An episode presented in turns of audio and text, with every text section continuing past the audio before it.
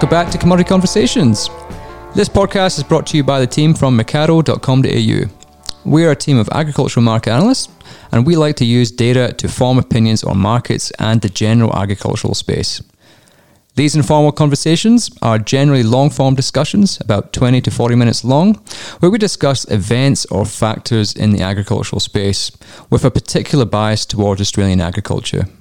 These discussions are either with our internal team of analysts or they are with some special guests. We hope you enjoy the conversation and gain some insights. If you've got any questions or if you want to suggest some ideas to us, please get in contact. The usual places on, on email, on Twitter, wherever you uh, follow us. Before we jump into it, I just want to say a big thank you to one of our supporters. Without our supporters, this wouldn't be possible.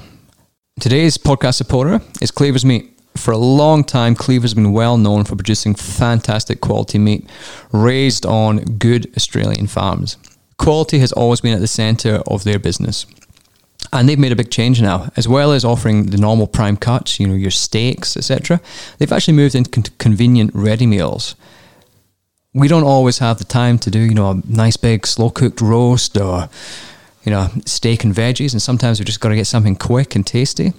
And uh, this is a good thing they've moved into um, uh, convenient ready meals because we know the quality that they've taken with their prime cuts will be transitioned into these ready meals. So you can actually get something that is good and healthy. For example, they've got some pretty good beef hot dogs, chicken nuggets, and a new lasagna that you can just shove in the oven and it's ready, you know, 20 minutes later. So, if you've not got much time on your hands and you want something uh, quick and tasty to eat, then definitely look up uh, Cleaver's organic products. Uh, you can get them in all the usual places Coles, Woolies, and those uh, independent stores. So, let's just get on to the conversation. Welcome back to another Commodity Conversations. This is myself, Andrew Whitelaw, and Matt Dalgleish. We're going to be talking today about the Phase 1 deal between the supergiants of China and the US. And instead of focusing, most newspapers are, and media are reporting on the impact on the US and uh, relations with, with China. But we're really focused on what does it actually mean or what are the potential impacts on Australian agricultural uh, produce and obviously then uh, producers. So, Matt, we'll probably talk a bit about you know the where this phase one deal came from, the, the purpose of it, before really getting into the nitty gritty of uh, how it impacts upon uh, Australian uh, producers potentially. So, you know, we've been well, we're what three years into a Trump presidency. Uh, two years of that, we've had 2018 and 2019, where we've had uh, trade scuffles between the two giants with uh, one country enacting tariffs followed by retaliatory tariffs from the other country. Um, where it's really impacted the US and, and where it's really impacted agriculture has been China has chosen to really target, by the looks of it, areas which predominantly are probably in Trump heartlands, so automotive, but where we're concerned with is, is agriculture. Uh, so we saw hefty tariffs on the likes of almonds, soybeans, and uh, wine, meat, and other products, which effectively meant that it was uncompetitive uh, to import from China, uh, in, import into China from the US compared to a lot of other origins. So, Matt, it's this phase one deal. This is uh, this is going to be an interesting one because this is the first sign of uh, thawing relations. Still very early stages and a lot of water to go under the bridge. Uh, but what does it really mean? Like we're talking, uh, 2017 was 24 billion in U.S. exports to China. What are the targets for the Phase One deal? Uh, yeah, that's right, Andrew. It's an interesting uh, announcement, this uh, phase one deal, and like you said, it's a lot to go yet. But um, leaves probably more questions than answers in a lot of areas. Well, we've got to remember that phase one doesn't mean that any of those tariff levels are adjusted. That's not coming till phase two. So the tariffs remain in place um, for all of those products. But in broad terms, the uh, the goal is, is is for China to increase the value of their uh, imports of US goods. And if we're just focus in on the agricultural goods, like you said, Andrew, in 2017 it was about 24 billion worth US of uh, agricultural goods going out of the US to China. Um, now the Chinese have committed to buying 36 billion uh, by this year and up to 43 billion US by 2021. So we're talking uh, a big jump in those volumes. Um, in order to, to reach the overall target for all, all commodities across a whole range of industries of 200 billion, uh, which is in, a, in US dollars as well. Correct, yeah. So a very big target. So let's, let's have a look at just some of those numbers to put in, in perspective. Uh, so Australian agriculture was what, around about sixty billion dollars in total, yeah, Aussie right, dollar, yeah. probably two yeah. years ago, and the aim is to get to hundred billion by 2030. 2030. Mm. Um, so really, we're actually talking, you know, an increase up to levels which is effectively equivalent to the entire Australian agricultural industry into, Yeah. into China within the next two years. Yeah, they're very ambitious targets, you could say, and uh, I have to say, um, given that we're heading into a election um, year in America for, for, for Trump, What, what, what would you say to Trump about his uh, about these targets? about how ambitious they are, Tell him he's dreaming. Yeah, he's probably dreaming. I think I think so. I, I, my first uh, reading of it was uh, "Tell them they're dreaming," um, and and I think you know we're going to delve into some of those figures in more depth and see exactly why we think. Um, that they are dreaming, um, and as But- we but- do that, we're gonna we're gonna focus because the, the US and, the, and China, as part of this deal, have set 2017 as their benchmark year. Um, we, we recall, and you've outlined already, Andrew, that there were a lot of trade issues yeah, so this is the last year pre-tariffs. Exactly. basically. 2018 19, we saw lower flows from the US to China. And so, what they're trying to do is say, let's set 2017 flows and value as the benchmark, and let's see if we can improve upon those. But um, when you start to drill down into the numbers and into the types of commodities that make up those broader agricultural trade flows, you start to see how difficult it's going to be, I think, to reach these targets. which is clearly it's going to be difficult to reach those targets. Uh, you know, one of those reasons is by virtue of the fact that a big chunk of those, you know, import program into China is soybeans, and there are questions about soybean demand and how it will stick up with African swine fever. Uh, but one thing we've got to remember is, I guess part of this agreement is they've got to show best endeavours to get to those sort of levels. And it almost seems to me like an aspirational target and uh, they need to try and show that they're trying to purchase as much as possible. So even though they might not get to those targets this could have huge ramifications on, on a number of industries uh, globally. But obviously australia we have strong strong trade flows with China, so it could potentially have uh, ramifications for us for, for agriculture and other associated, I guess, agricultural products. Yeah, that's right. I mean, even if they don't, so, say the Chinese uh, government and, and entities and consumers start to favour some US product across some of these agricultural uh, commodities, if um, even if they don't reach the target, but they try to achieve those targets and get even halfway there, uh, for some uh, Australian sectors that are you know heavily geared towards China uh, within agriculture, they could face um, some fairly stiff competition. I think we'll, we'll cover off on those as we maybe go through the figures. So let's start off then. Let's let's look into the I guess the nitty gritty and the detail of it. The first one again is probably that soybeans.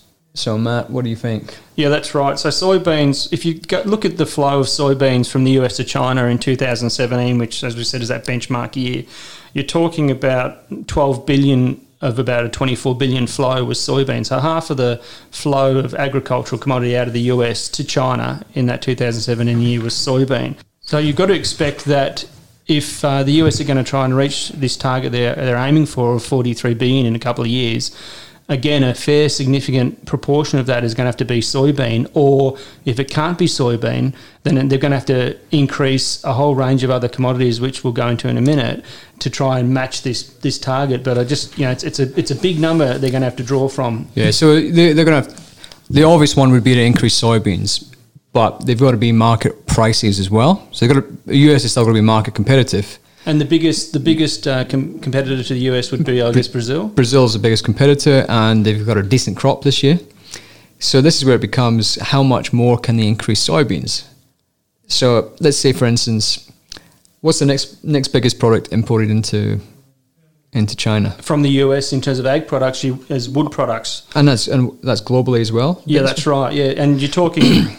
So what, Yeah. what what difference what difference in volume is that again? Well, 2017, the total wood products was about three, just over 3 billion. So you can see already we're dropping from 12 billion of soybean to 3 billion of wood product. And, and that's where I'm coming from. As you go further down the list in terms You're of. already getting into the rats and mice Exactly. within within two two or three commodities. Exactly. So uh-huh. what it's going to have to mean is that we're probably going to have to. Well, they'll probably have to increase soybeans because they've probably got no choice really if they want to get anywhere near these targets. But then we're going to have to start, you know, slicing and chopping and changing from every little commodity that they import from from anywhere in the world. And, it, and the thing is that if you start to look, just let's just look at proportional share um, from the US. So, so that 2017 year, soybean um, it was soybean from the US was 34. percent They were 34 percent of the soybean um, going into China. Right, um, was US product. Um, now. To increase it, like you said, it's really going to be difficult to compete with Brazil, given the Brazilian uh, looks what looks like the Brazilian harvest is going to be a bumper. So that's going to mean lower prices and competitive market. But even on a best case scenario, if the US can increase their soybean imports into China to say 46% or 45% or something like that, which is a big, big increase. You're, you're really only talking 16 billion in value there. Um, and that's, you know, then, you, then, like you said, you're going to start to get down in those lower value ones, which they're going to have to try and find, um, you know, a billion here, a billion here, a billion there from all these other lower commodities, which is going to make it really hard, I think, for them to reach their 43 billion target. And so even even in a lot of these rats and mice type of commodities, we're still talking potentially big trade flows for Australia. Well, We're- that's the thing, No, we're, we're talking yeah. about we're saying smaller values, but these smaller values could be a billion dollars, two billion dollars. Could be could be five times the size of the Australian flows, and that's that's and, and not just Australia. You've got New Zealand and other players like Canada and that that are importing product into China that are agricultural based. If um, if the Chinese do make a concerted effort to try and reach these 40 billion, 43 billion target, and they start um, heavily favouring US product, they still might not reach the 43. They might get to you know 35 or something, but on the on the process to get there, they might be destroying some other uh, import industries into China in terms of you know uh, other sectors that are that are heavily geared towards China. Other agricultural sectors um, are going to have to miss out. There's, there's, there's, why don't we start delving into which industries we think will probably be most impacted by this deal, or has the most potential to be impacted? So we, we've we've sort of been looking at it, two of us this week, and we sort of picked out four or five which we think are probably the important ones. What's you had livestock? How do you think that's going to be impacted? Yeah, so I, I guess if you look at livestock and you take the Australian experience, we've got you know predominantly beef and, and sheep meat are the two key markets. The pork sector is a big one for the US into China, but not really for Australia. So Australian pork producers, are, you know, it's not really an export market there. Well, we don't have biosecurity protocols for China anyway. That's right. That's right. So really, realistically, then for, for livestock and red meat, we're, we're predominantly focused on on beef and uh, and sheep meat. Um, fortunately for the Australian and New Zealand exporters of sheep meat, um, the US aren't really a player in that sheep meat space. So again. Um, short of it being some form of uh, substitution effect of, of, of US beef for um, sheep meat product, there's really a limited risk factor there. What about US beef for Chinese beef, eh, for Australian beef? Yeah, so that's the big one, I guess. Um, risk factor is that US beef start to get a bit of a foothold into China, um, and there's a bit of a backstory behind that. But, so but, but then we'd end up having to trade our beef into US to replace some of that. potentially, I mean, the US do consume 90% of what they produce over there, so the domestic market in the US for beef is massive, and, and that's part of the reason they're nowhere near as export focused as Australia is. But if you go back historically and look and see, you know, the US have had a couple of goes at trying to increase their presence in China for, for the beef product. Um, historically, they've never really got more than one percent of the Chinese imports of beef. Have been because they've got US-based. issues with the age of the cattle and the traceability. But, traceability. but, and- but part of this agreement is that they don't really have to worry about that. Well, they're, they're, they're reducing it. So, yeah, um, traceability was one key factor. Historically, they did have a bit of BSE scenario, which limited the uh, penetration of US beef. But then also, you know, US beef is heavily feedlot orientated and grain fed, and as part of that process, there's um, human growth promotants. Uh, sorry, I should say hormone growth promotants Yeah. um, that are uh, that are used in the US extensively in that feedlot operation, and that's something that China have uh, very much steered away from, and and part of the reason why they've got a real preference for the the green um, grass fed uh, image of Australian beef is it really plays into the Australian beef producers' favour. Um, however, as you said, Andrew, the some of the regulations around both traceability and the use of some of these hormones uh, are being are being reduced, and that's potentially going to allow some level of access for US beef into China that's that's bigger than what we use, have seen historically. But the other thing, I guess, is the reality is that we're, we're concerned. Our biggest concern with the Phase One agreement is that China will stop buying products and put a preference in for the US. The reality is, with livestock, though, we've got African swine fever. If we didn't have African swine fever, the concern would be huge that this would impact upon Australian prices and that producers can get. But the reality is that they've got such a huge demand that you know it, this could, phase one deal if it continues into 2022, 2023, and 24 would be dramatic if they're no longer needing as much protein. But with African swine fever, they could suck up all of the the meat in the US has to export, and they still have to come to us most likely. Yeah, to, think- to, to infill. Yeah, I think in the short term, the risk factors for the Australian beef sector are, are limited. Um, like I said, that there's a bit more to be done for the for the US to satisfy the Chinese, I think, officials and Chinese consumers. And realistically, Australia, like Australia, is um, they're about twenty percent of the Chinese imports of beef. Um, so we've got a we've had a long standing presence in China, and, and Australian product has a really good reputation. Um, so it's not going to be easy for US beef to crack into that market. I don't think in the short term. Uh, however, over that longer period of time, and, and as you said, Andrew, the the demand from China for protein across the board because of the ASF crisis. But you said you said one thing that it's going to be hard for them in the short term to get into China. But I guess the devil's advocate me sort of looks at it and thinks, well, China's just shut down two entire cities overnight and banned all travel. The Chinese government can do things extremely quickly. They can build a railway in a year that would take us twenty years. They sure so can. so they can they can dictate a lot to their which are companies which are effectively all most companies in China have some form of uh, government board member. They can quite quickly dictate that they must buy from the US. So I think we've got to be careful that yeah we can say that it would be hard for them to get in there if it was a normal free market environment. But this is this is not a free market environment. This is a a, a political regime that can do things extremely quickly.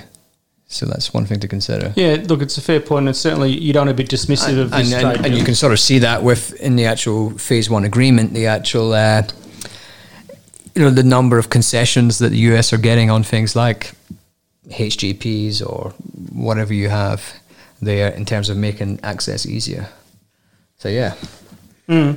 I mean, I guess yeah, you, you're not wrong, and from from that perspective, we need to, like I said, not be dismissive of the of this whole deal. But like I said, the the short term, I can't see a real um, significant uh, impact on on the Australian side of the of the beef uh, export flows. if we had no African swine fever, this conversation would be completely different. I reckon. Yeah, you'd probably it, there- there'd be more impetus um, uh, to pay attention to it, uh, and, and and the US type of product is is more competitive to the Australian type of product. You know, you've got obviously a lot of uh, other beef imports into China from say Brazil and Argentina, but they tend to be into that lower um, lower value markets, whereas the US beef is a direct competitor to a degree to the types of cuts um, that we send to China as well, at least in certain certain markets.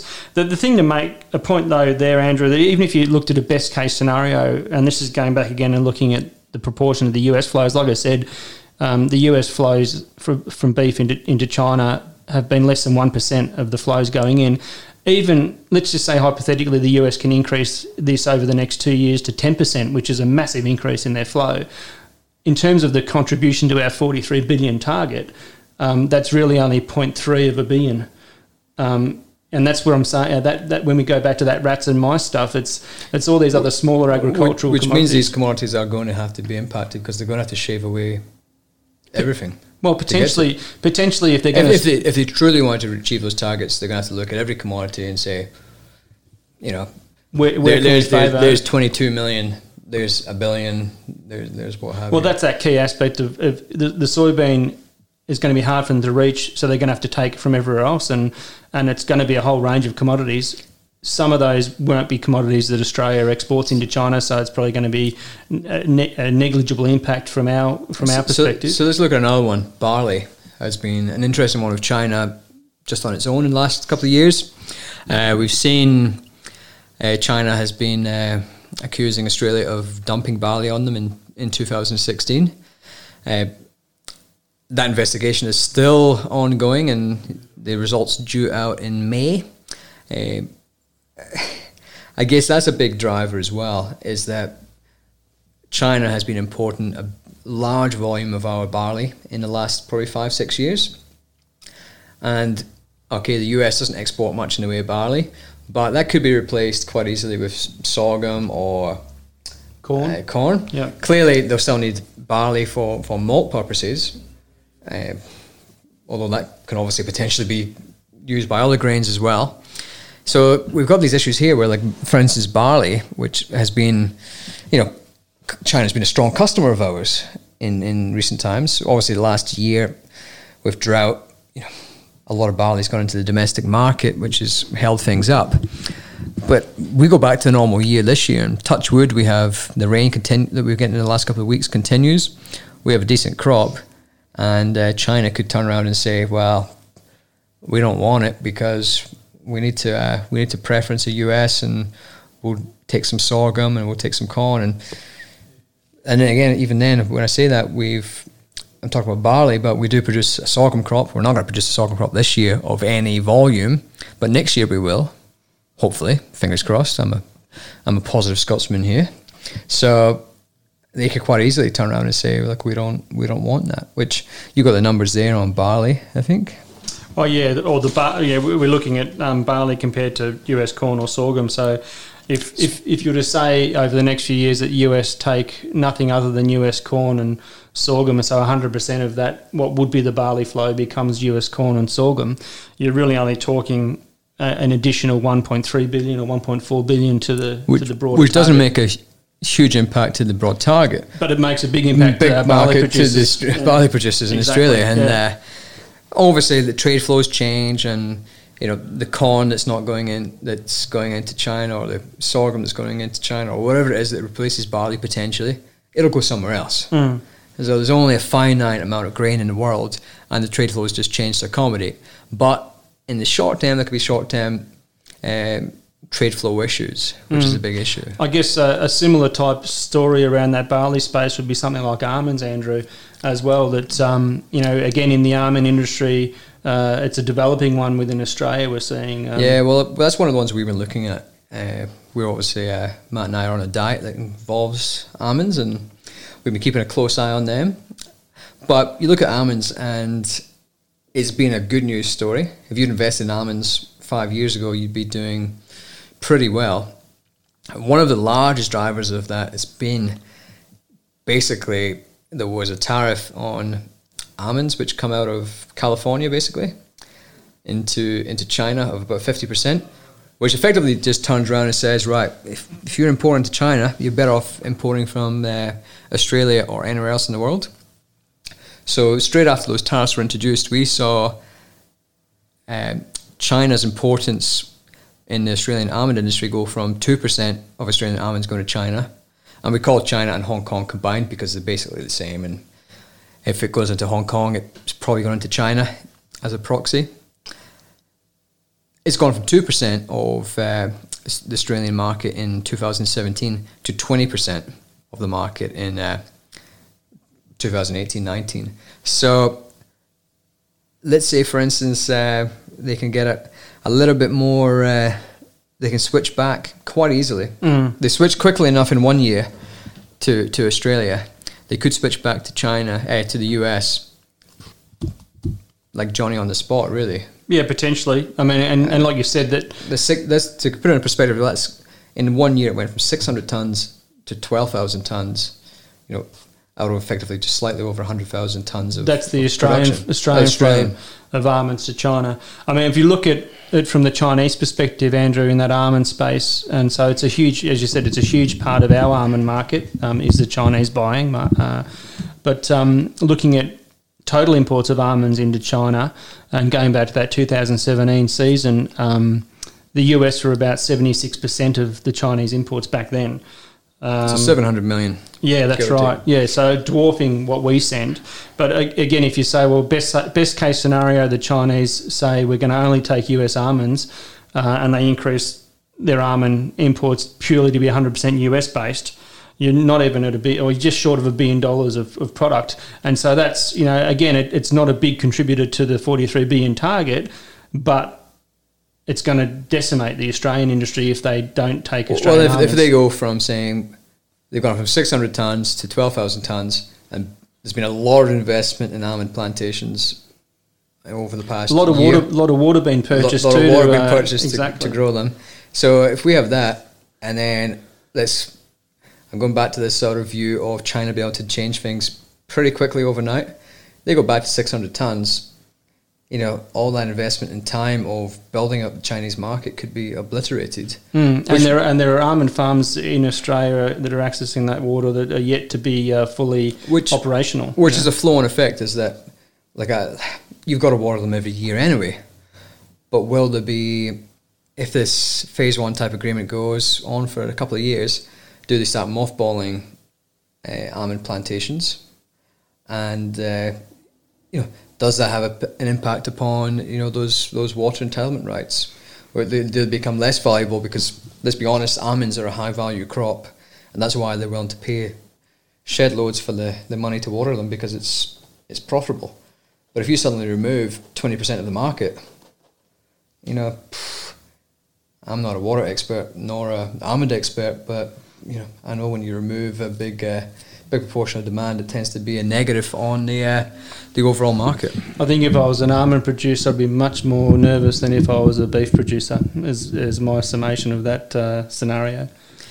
Yeah, well, it's, I think it's going to be interesting, and uh, yeah, I think you're right. I think I, I won't be stocking up on almonds just now. One other, I guess, one other area, a key one for Australia as well, would probably be within that dairy space, Andrew. And um, I guess you can look at when you, when you're talking dairy product, you can look at a whole range of different factors. But the key one from a Chinese import perspective is the milk concentrate. Um, that's a big one that uh, that they're importing uh, predominantly from New Zealand. Yeah. Um, but uh, if you look at again those 2017 flows, which are the benchmark, New Zealand was around 70% of uh, imports into China for milk concentrate, and then Australia was in second place at uh, 8%. Um, closely followed by the US at four percent. So that's that's one space where the US and Australia are direct competitors into China. Um, and if if there was a incentive there from from Chinese uh, buyers and government officials and and uh, whatnot to encourage uh, the US over and above uh, New Zealand and Australia, um, you could see another significant impact there in terms of um, of uh, the, the dairy industry within Australia, which is, as we know, has already been uh, suffering under a whole range of different issues uh, over the last few years, and certainly not another. Uh, it would be another nail in the coffin, I think, for the dairy sector. Well, uh, I, think you've been a bit bit negative there, Matt. I think uh, it's not doing as bad as it has done in the past. There's obviously probably cost pressures on on a lot of the uh, the ingredients for, for growing milk. You know, your grain price has been high, your water price has been high. Uh, but yeah, you are right. It's it's another one of those things that just puts a bit of a bearish undertone into the the Australian uh, dairy industry, whereas you know it's not it's not going to make a huge amount of volume of the overall targets, but again, it's going to hit upon those uh, those producers that, that that flow into China. Yeah, that's right. I mean, looking at the um, the flows uh, again, you know, back in 2017, US imports of milk concentrate to China were about four percent, like I said, uh, of the of the imports into China, and, and that equated to about 900,000 of um, of uh, 900,000 US of, uh, of items um, uh, uh, value going in. Um, if you took a best case scenario for the US and said, what if they could increase their their um, penetration into China to say 20%, which is a massively uh, huge increase over a Pretty couple optimistic. of years. It is. You're only talking about getting the total flow then up to about half a billion. Uh, you know, which is uh, again just scratching at the you know the, the edges of uh, of the 43 billion target, but could could make a significant impact uh, in terms of um, you know reductions in flows out of New Zealand to China and out of uh, Australia to China. Let's look at a couple of other ones, just very, very briefly. Some of them are, I guess, allied to agriculture. You've got, you know, malt extract is one that's going to be potentially impacted. Uh, hides, you know, tanned hides will be impacted pretty heavy, potentially. Wine's another one, uh, even though Australian wine's superior to Californian wine. Uh, Australian wine's superior to every uh, country's wine, I, I think, Andrew. But anyway, well, especially uh, Margaret River wine. Uh, but anyway, we look at that, uh, and then even things like crustaceans. You know, where we don't. A lot of these products we're not contributing a huge amount to China's overall uh, marketplace, but we have invested in building supply chains into those areas, and I think this is potentially bigger than people realize yeah, that's right. Like uh, for, for, for these individual small industries. It is, it is going to be a, a big impact. Well, there some of those uh, commodity spaces you mentioned there, Andrew, are all ones where we do have some level of a direct uh, competitive uh, relationship with the US into China in those spaces, malt extracts, hides, um, and crustaceans and wine. We- We, export all of those products to China at, at varying proportions, and, and the US are also in that space. Um, they're not necessarily the biggest competitor in all of them, but they are ones where um, if the US were, were to be favoured uh, above all others, then um, the potential flow and impact for those industries could be significant again for Australia, similar to how we've outlined for Okay. barley and, uh, and almonds. The abalone industry. Pretty much a Chinese exclusive uh, marketplace.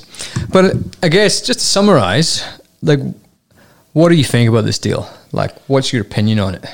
Oh, look, the cynic in me says that from a, if you look at it from a political perspective, from the Chinese, the Chinese know that the Americans are going to an election. Um, they've been suffering with these trade hostilities uh, from an economic perspective, and certainly their GDP has suffered for it, um, and the confidence in China. So the Chinese government did want to get this resolved. Um, it appears to me as though the Chinese are just kind of nodding and smiling and saying, "Whatever you say, sir." Um, you know, we'll make an attempt to, uh, to to buy more of your products, and they could be just waiting and seeing whether Trump indeed is elected again, whether whether they have to see it through or whether it all changes but, again. but I think conversely as well, it's it's the same on, on the US side potentially. well, yeah, Trump he, is he, he, he uses this as a as a trophy to say, you know, I've uh, have hammered down the Chinese and look how good I am. I'm I'm there for you. Well, that's it. But then, it, assuming he does get elected uh, this year, does he continue to pursue this trade deal, or does now that he's back in for another term, does he just say, "Oh well, I've changed my mind again," as he's apt to do sometimes with his, uh, you know, kind of erratic displays?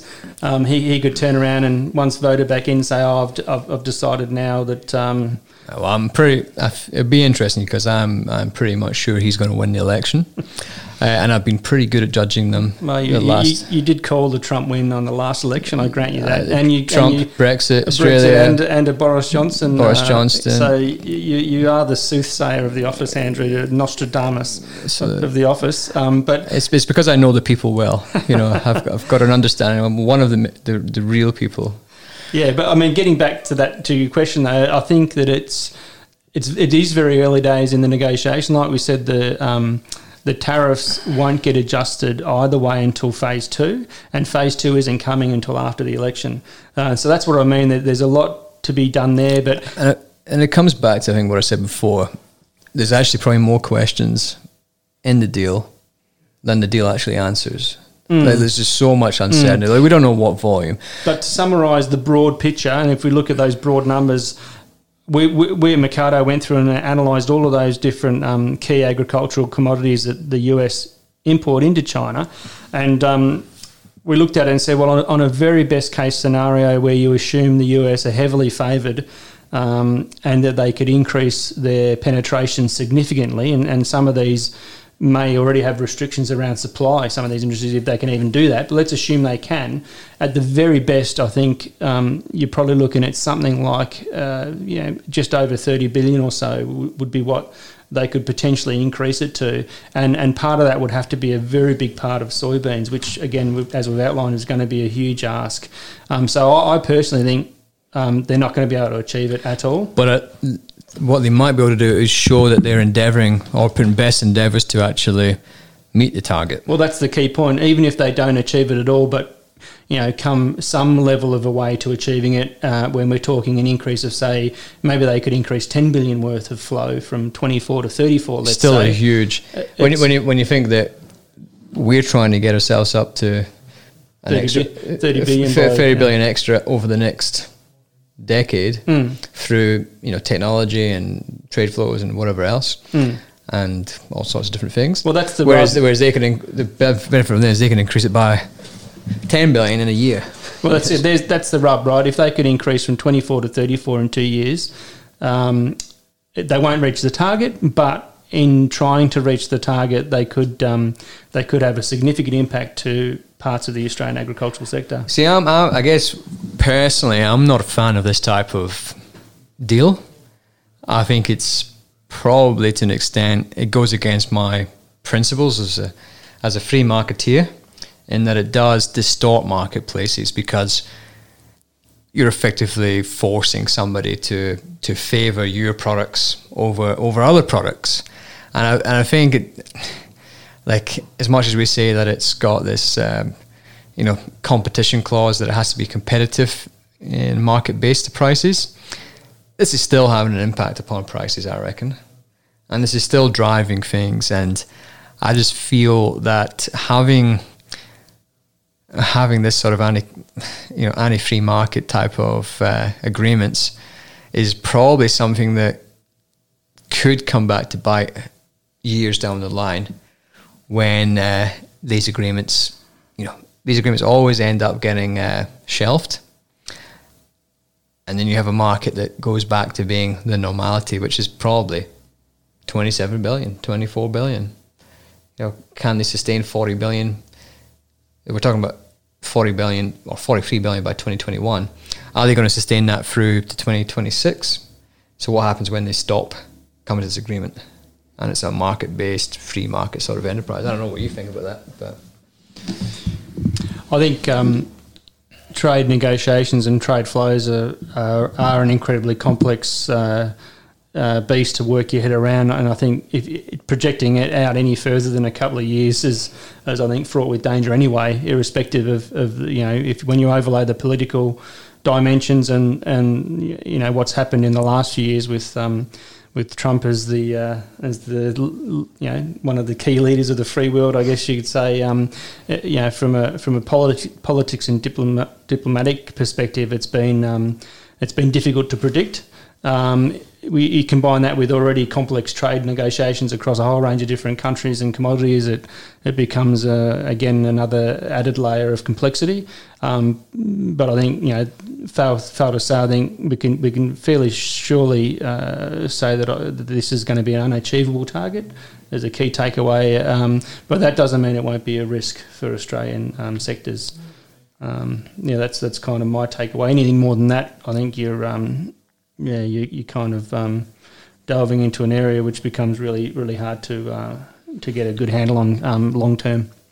Right, well, I reckon that's probably it. We've probably covered everything. Matt, anything else to add, or is that it? No, I think uh, I think that's it from uh, from my perspective. But it's going to be interesting to just watch and see how it develops. Well, I think there's one thing that you can always say. You can always use the word interesting and Trump uh, because he's given us plenty to talk about in the last two years. China's given us plenty to talk about with African swine fever and geez, we might be talking about coronavirus soon and whatever else. Uh, but yeah, I think we'll leave it there. Uh, thanks very much for listening all the way through. Hope you've learned something. Uh, as per usual, if you can share this with your friends and families, it would be much appreciated. But also, as well as that, if you you know if you work in any of these industries or you're you know you're working for a peak body in one of these commodities uh, or any of the other commodities, and you concerned about what the impact may have, then give us a call. We're more than happy to have a chat and uh, provide some of our analysis uh, into these sort of industries and uh, the potential trade flow implications. We've obviously not gone into the full detail and depth of every every commodity uh, on this podcast, but we've got additional information uh, available. So yeah, you can contact us anytime to go into more depth and detail. Uh, have a good one. As always, it's been interesting to learn from one another in the team here at Mecardo, and we hope you've learned something. And uh, yep, we'll uh, catch up soon. Bye bye.